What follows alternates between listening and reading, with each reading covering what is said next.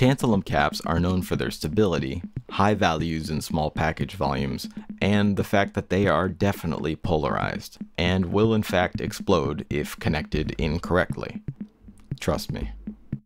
Plus, they cost considerably more than regular electrolytics, so handle with care. Then there's the wide variety of film capacitors, which are thankfully not polarized, including the go-to general purpose polyester, aka mylar film cap. These are relatively stable and have a high capacitance for their size, but their performance degrades at higher temperatures.